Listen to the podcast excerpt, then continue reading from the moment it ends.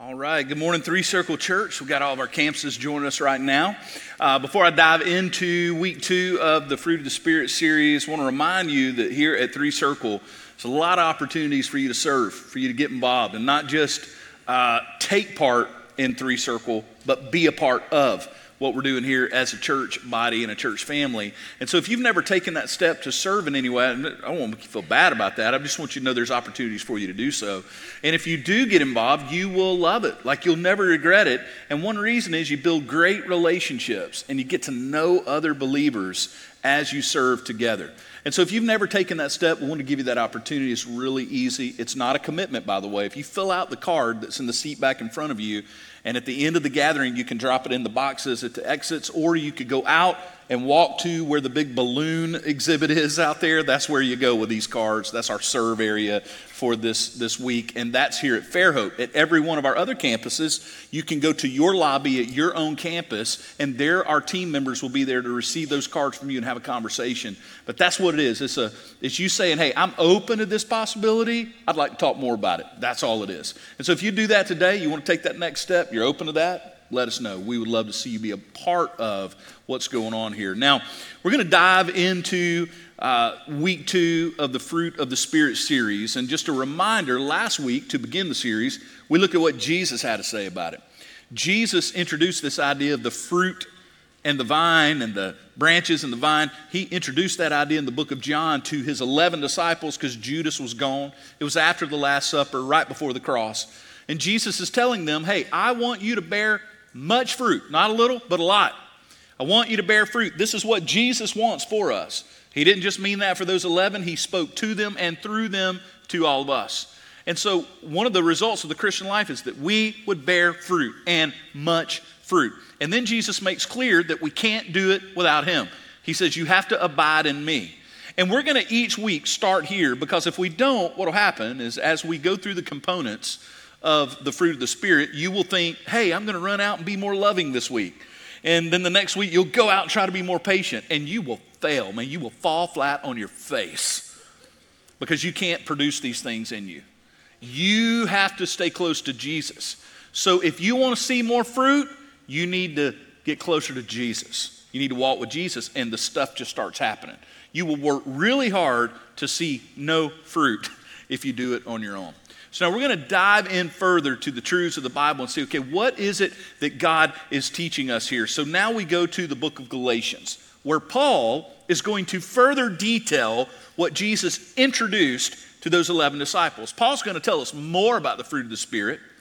And to do so, he's going to use a technique that writers and artists use. Remember, the Apostle Paul is brilliant. Uh, he has sections of his writing that even in the secular world, non believers they call it some of the greatest pieces of literature ever. We're going to read one of them today. It's the love chapter in Corinthians. And so here's Paul being the great mind that he is, being used by God. And instead of jumping right into the fruit of the Spirit and telling you what it is, he's going to first tell you what it's not. He's going to use a technique called contrast, where he's going to give you something to contrast the fruit of the Spirit against to make it more clear what it is. And he's going to start with what it's not. Look what he says Galatians 5 16 through 21. He says, But I say, walk by the Spirit, and you will not gratify the desires of the flesh. For the desires of the flesh are against the Spirit, and the, desire, the desires of the Spirit are against the flesh. These are opposed to each other to keep you from doing the things you want to do. Now, everybody hit the pause button. Do you hear what he's saying? He's saying that if you're a believer, you've got something new inside of you, but that new thing inside of you has not moved out what used to be in you. It's still hanging out too. The two are at war now. How many of you experienced that war inside of you, right? Your flesh won't be gone until you're dead. Just know it's bad news and good news. One day it will be. We'll be complete in heaven. No more wrestling the flesh. But right now, that thing you were born with, that Paul calls the flesh, is still in you. But God, if you're a Christian, has put this new nature in you, and the two are at war with one another. Uh, verse 18. But if you are led by the Spirit, you're not under the law. Now, and here's what he's going to contrast. We're getting to the fruit of the Spirit, but he starts with what it's not, which is the works of the flesh. He says, Now the works of the flesh are evident. In other words, just like the fruit of the Spirit, you can see them, they pop out on the tree. this fruit is going to tell you what kind of tree it is. The works of the flesh are evident, then he gives us a list sexual immorality, impurity, sensuality, idolatry, sorcery, enmity, strife, jealousy, fits of anger, rivalries, dissensions, divisions, envy, drunkenness, orgies. And then I love Paul's like writing this long list and he goes, and things like these. it's not an exhaustive list, but here's a pretty good start. And he says, things that look and smell and feel like that. This is called the works of the flesh.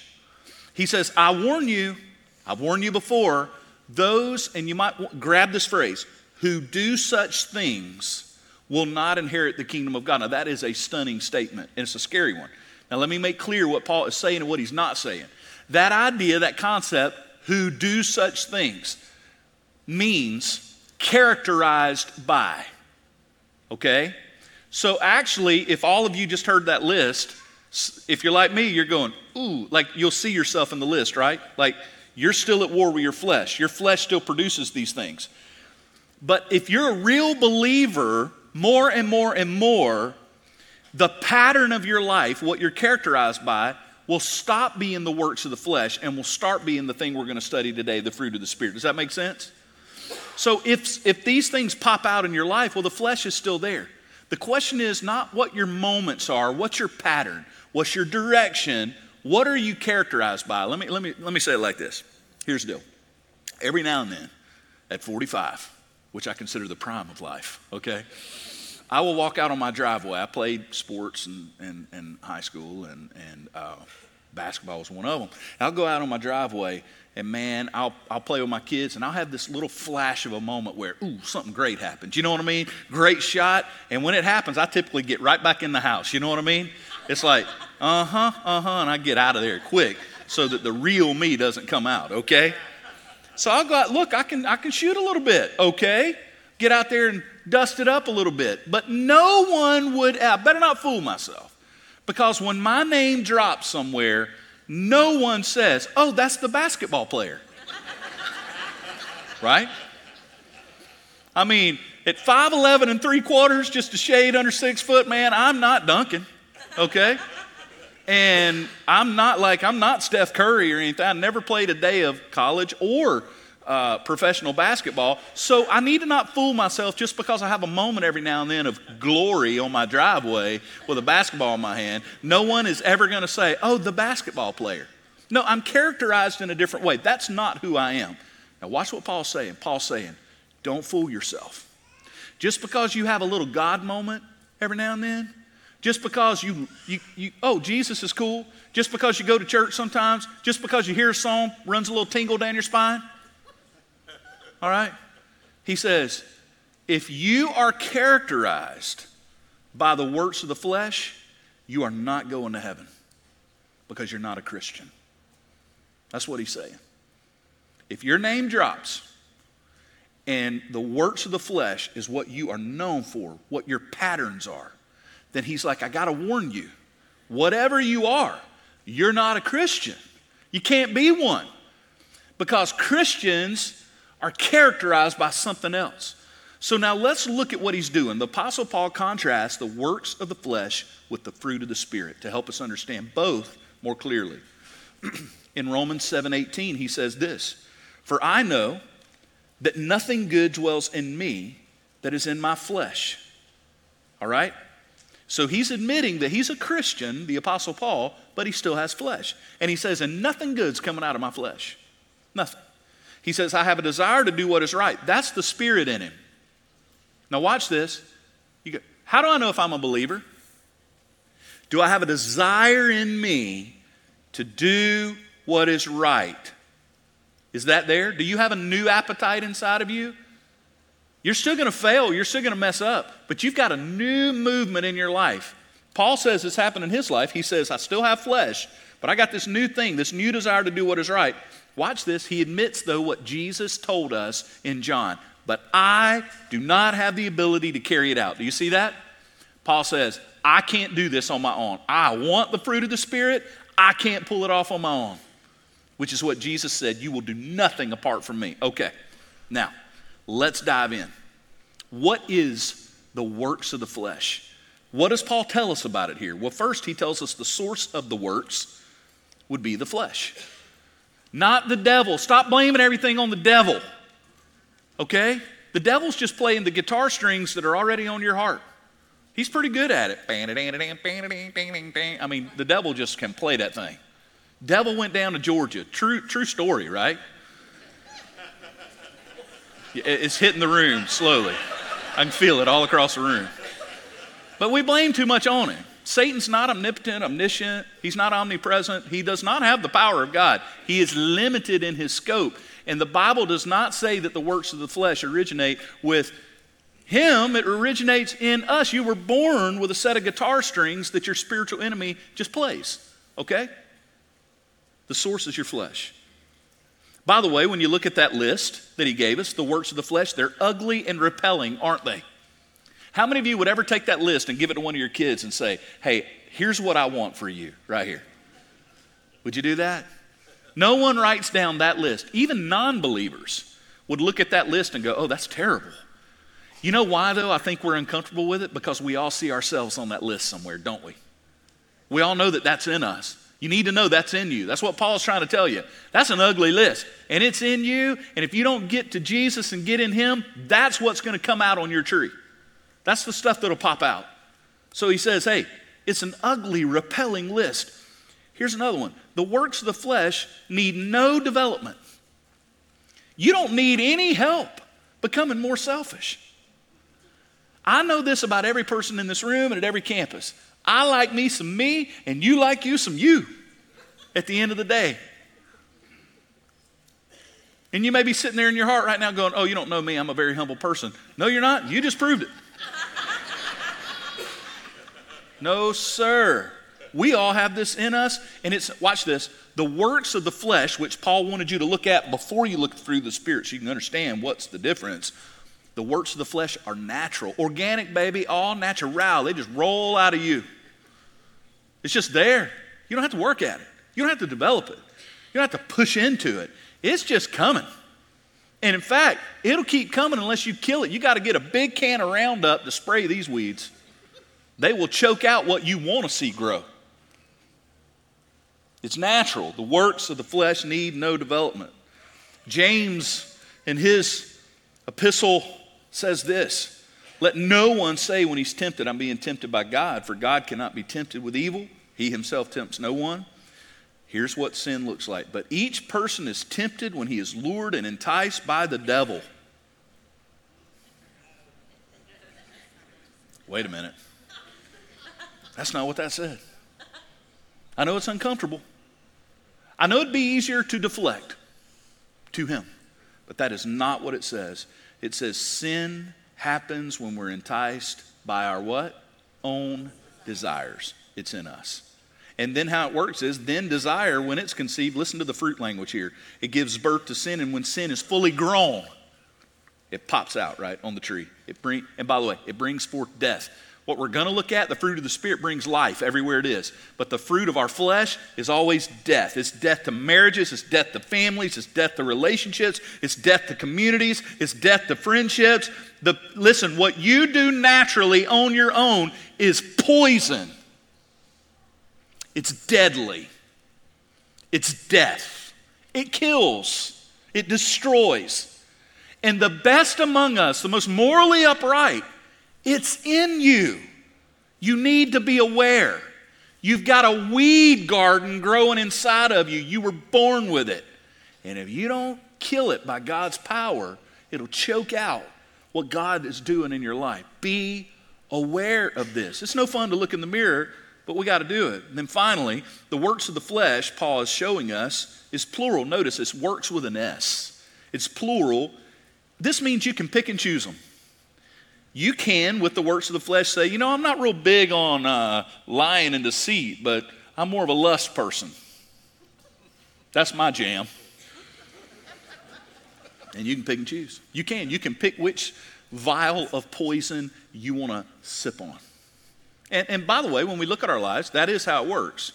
Many of us have these things in our lives, and some of us lean one way and some of us lean another. And when the, when the trees of the Garden of Eden fell, they fell in 50,000 different directions. They all fell, though. Sin nature in every one of us. Every single part of us is touched by it. And so, you can pick and choose them. You, we all have different areas that's more our weakness. That's what the works of the flesh looks like. So, now, now Paul has done the hard work of getting us to see what's in us before Jesus that's still around in there after Jesus comes into our lives that we've got to watch out for. And he, he gives us lots of information about what we don't want in our lives. It's plural, you can pick and choose. It's natural. This is who you're going to be. It is your autopilot before you come to Christ, okay? And if you're not careful, it's going to pop back out. It's just super easy. Then there's this word but. Oh, we better be thankful for it. It's why we had to start with the works of the flesh, because without it, that word but in Galatians 5.22 would make sense. But now it does. Now it does make sense. We got the works of the flesh sitting here, but Paul says, but this is what God's doing in you. Aren't you thankful for that? Like, this is who I used to be. This is what he's doing now. This is what he's going to do in me and in you if we're truly believers. But, and here we go, but the fruit of the Spirit is love, joy, peace, patience, kindness, goodness, faithfulness, gentleness, self control. And against such things there is no law. And there it is, the quintessential teaching and verses on the fruit of the Spirit in the Word of God. Now let's look at what he says. Before we go on to the components, we need to start with this idea that he's given us of the fruit of the Spirit, which originated where?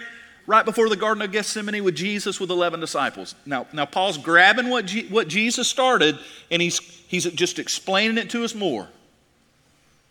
And we can contrast the fruit of the Spirit with the works of the flesh. Okay, so let's do that. What is the fruit of the Spirit like? Well, first of all, the source of the fruit is the Spirit. Do you see that? Now, what's different about that than the works of the flesh? Watch this. The works of the flesh you produce, the fruit of the Spirit God produces. See the difference? That's why Jesus said, Oh, by the way, you guys can't do this without me. But you can do the other without Him. You don't need God's help to be selfish. You just are. You don't need God's help to get angry over stupid stuff. Because humans just do that right? But to be patient and kind and loving and gracious and humble, oh, oh, I'm not pulling that one off on my own. So that, that's the first thing you need to understand is that the fruit of the Spirit cannot be done by us. The, the source is God Himself. Secondly, the fruit of the Spirit, unlike the works of the flesh, which are ugly and repellent, the fruit of the Spirit is beautiful and attractive, isn't it? When I look at that list, I go, oh, now that's a list I would give my kids and say, Here's what I want to see in your life, right? It's beautiful. You want to know why it's so beautiful? When you read those words, you just go, Oh man, that's pulling on me. Here's why. All Paul is doing is writing down the characteristics of Jesus himself. That's all it is. This is the character of Christ, character of Jesus of Nazareth, who walked this earth and did that. Jesus was so astoundingly dynamic as a perfect human, living the fruit of the Spirit perfectly at every single moment, he was so astounding to those around him that John said that if he would have kept writing his gospel, every book on earth could not have held what he could have written to us about Jesus, about what it was like to be around that, to hear that, feel that, see that. It was powerful. It was attractive. And that's the whole deal. God wants His people to produce fruit that He's doing through them, and the world sees it and it pulls people, not to us ultimately, but to the God who produced that fruit in us. That's what God's up to. In every single one of us, the fruit of the Spirit is beautiful. We want it, we see it. It's unlike the works of the flesh. Now, here's another thing that's important the works of the flesh are plural. You can pick and choose, not through the Spirit.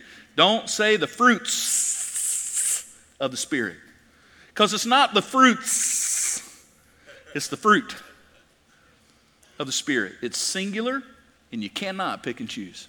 In other words, I cannot, as a Christian, go, you know what? I'm a loving guy, but I'm not real big on patience. My love. That's my jam. You can do that with, watch, let me tell you the difference. I can do that with the works of the flesh because I'm doing those. I cannot do that with the fruit of the Spirit because I'm not in control of how that works. He's doing it in me. The fruit of the Spirit is singular. When you become a Christian, the fruit of the Spirit is implanted in the dirt of your life, right there. Because the Bible says every Christian is indwelled with the Holy Spirit. He is in you, He has moved into you, and with it came the seeds, the fruit, every bit of it. You need to look at it as singular. And great theologians have come up with different examples. I'm just going to just uh, fully attribute this illustration to guys like John Piper and R.C. Sproul, who both use this illustration.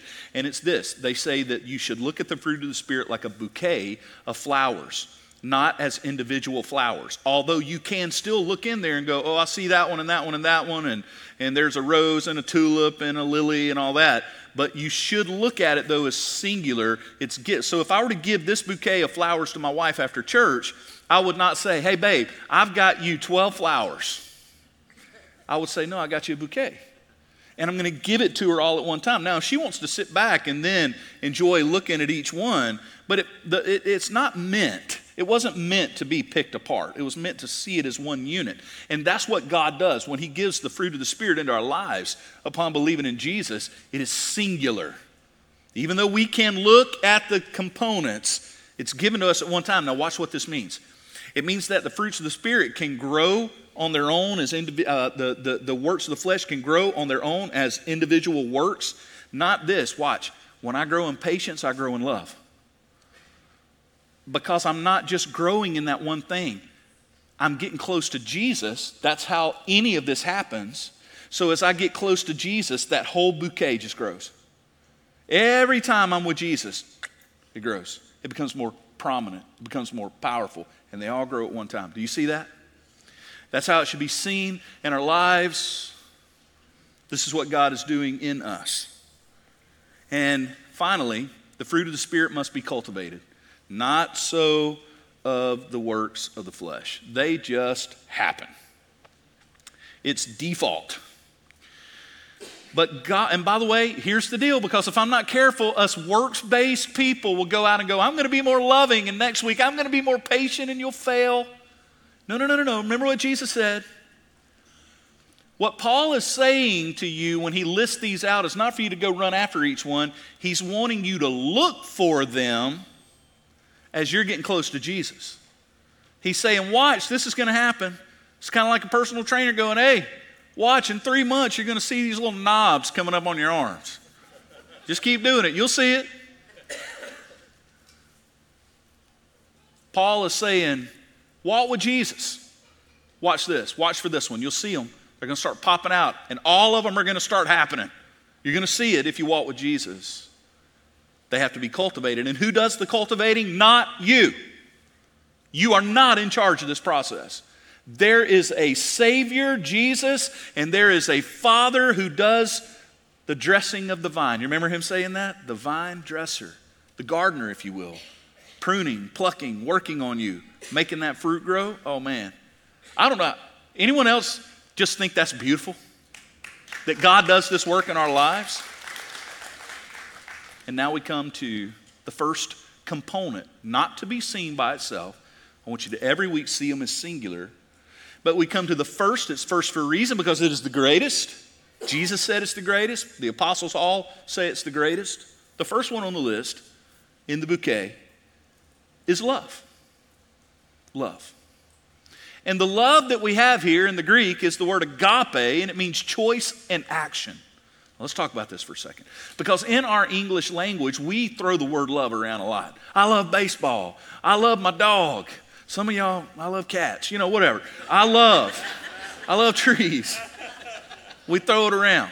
The problem is the English language is simplistic in this, a beautiful language, of course, but we, we got a little lazy and we'll take one word and let it mean a hundred things. The Greeks weren't like that. The Greeks got a little more in depth, and there's three words for the word uh, love in the Greek language. So, like, let me tell you the problem.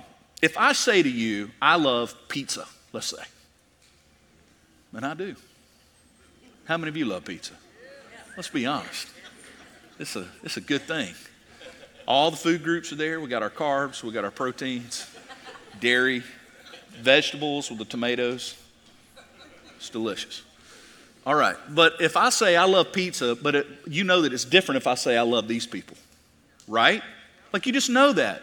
I'm not saying the same thing because those people, that's my two sons, my daughter, and my wife. And that's like, oh man, like I gotta look at that picture and start feeling warm and fuzzy, okay? Because I love them, and it's different than the way I love pizza because I'd give my life for them without even thinking twice about it. And I think about them all the time and their well being and are they okay? I think about it all the time. So it's different, right? We all know that. So thankfully, the Bible gets specific, and Paul grabs a specific Greek word out of the three.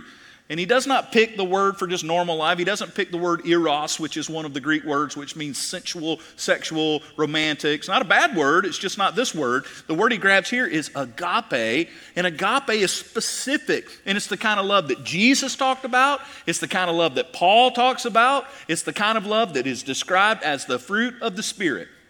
And it's a choice. it is a love, watch this.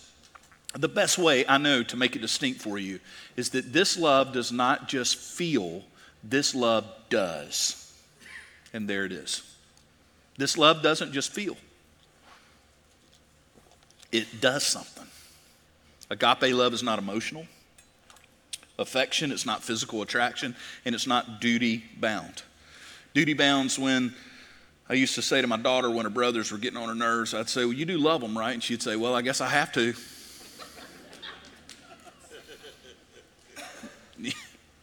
That's not agape. Agape is I choose to love you and I do something about it. And in our culture, we got all kinds of stuff flying around, but this is what biblical love looks like. This is the fruit of the Spirit. And let me tell you why. Because any of the other Greek words for love, we produce on our own without even trying. We produce eros, emotional, sensual, romantic. It happens without trying uh, my love for food or love for nature or whatever, that's just that comes out of you. Agape is not natural unless you're in Jesus. It doesn't become part of your nature without Christ.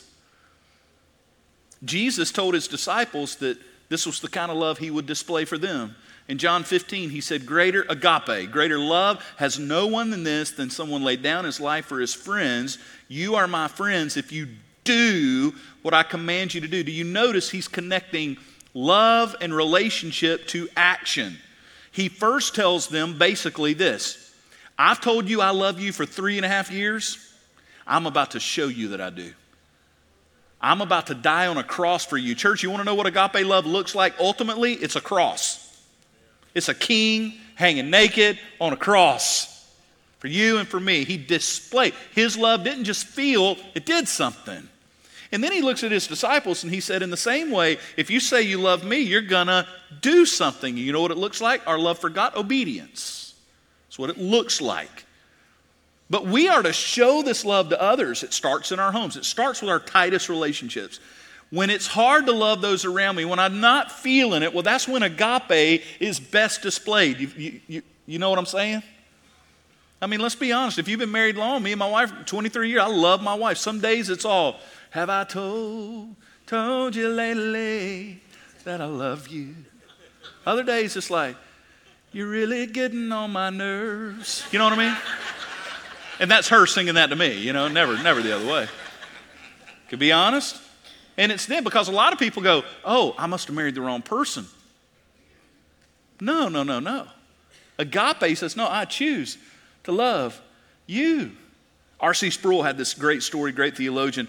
He, he, he had this story about a, a, pastor who the guy comes up to him after church. He says, Pastor, I'm, I'm, I'm getting a divorce. I'm out of here. I'm tired of my wife. He says, Whoa, whoa, whoa. Why? And the guy said, Well, I don't love her anymore. He says, You can't just decide you don't love her anymore. The Bible says you must choose to love. Agape love, you got to choose to love your wife. And the guy said, I can't stand her. I don't even want to be in the same house with this woman.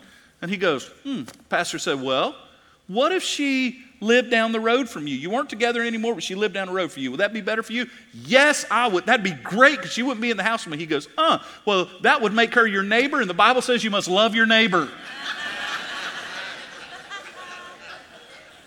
The guy said, Well, I'm telling you, it's worse than that. I can't stand this woman. She drives me crazy. I don't want her around. I want to hear her voice. He said, You know, it sounds like you would see your wife as your enemy. And at this point, the guy was starting to catch on to what his pastor was doing. He just rolled his eyes. He said, Yes, sir, he, she does feel like my enemy. He goes, Well, you know, the Bible says that you must love your enemies. Point love sometimes a choice. And Jesus in me is best displayed when the love he modeled for me is displayed in my life for others. Now, who is it that's the hardest for you to love? Well, that's where to see this work in action, man. Not just in your home consistently, but among the believers, us loving each other. I mean, we all got a lot in common and a lot not in common. That's why the church is so beautiful. Do you display your love for others? Um, and then do you love people that are really hard to love? How about people groups that might be on your nerves right now? Now, you can disagree vehemently. You got to draw the lines of truth. I get that. Do you love them? Do you love them? Do you love people like Jesus loved you? Jesus taught and he modeled this kind of love. He didn't just teach it, he modeled it. And make no mistake, according to Jesus and the apostles, the greatest flower in the bouquet is love. None of the others happen without it.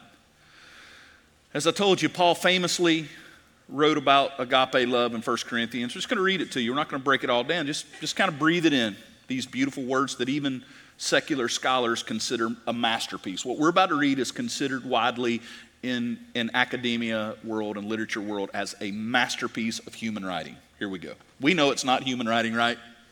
Here we go. If I speak in the tongues of men and angels, but I have not love, I'm a noisy gong and a clanging cymbal. If I have prophetic powers and understand all mysteries and knowledge, and I have all faith, even to remove mountains, but I have not love, I am nothing. If I give away all that I have and deliver my body to be burned, but I have not love, I gain nothing. Love is patient and kind. Love does not envy or boast. It is not arrogant or rude. It does not insist on its own way. It is not irritable or resentful. It does not rejoice at wrongdoing, but it rejoices with the truth. Love bears all things, believes all things, it hopes all things, and endures all things, to which we all go. That's beautiful and also impossible. And you're right. I can't love like that, and you can't either. And it's why Jesus said, You can't do this apart from me, so get close to me, and you will see this impossible thing happen in your life. It's just going to pop out. You get close to Jesus, and suddenly you're going to love in a way you didn't know you could. That's why it's so stunning. That's why it's a mark of spirituality in your life. I can't do this. I can fake it for a minute, but not long. Finally, you see that the works of the flesh are self centered, the fruit of the Spirit is all relational. And so, in closing today, you go, Well, what do I do with this? You got to do something with the word, not just hear it. Well, let me ask you do you love like that? Or do you have to feel it to love people well? Well, if that's the case, then you're doing that on your own. You can feel on your own. Do you have the God given ability to love when it's hard? And I want you to write down on that sheet of paper you have as I pray over you who or what group of humans, who is it or what group of them is it that's the hardest for you to love? So write it down. If it's your wife or your husband, you might want to tightly roll that up and put it in your pocket. and then I want you to just start there and say, Jesus, help me with this. Lord, thank you for your word today. May we live it out and not just hear it to your glory. In Jesus' name we pray by your power and in your name. Amen.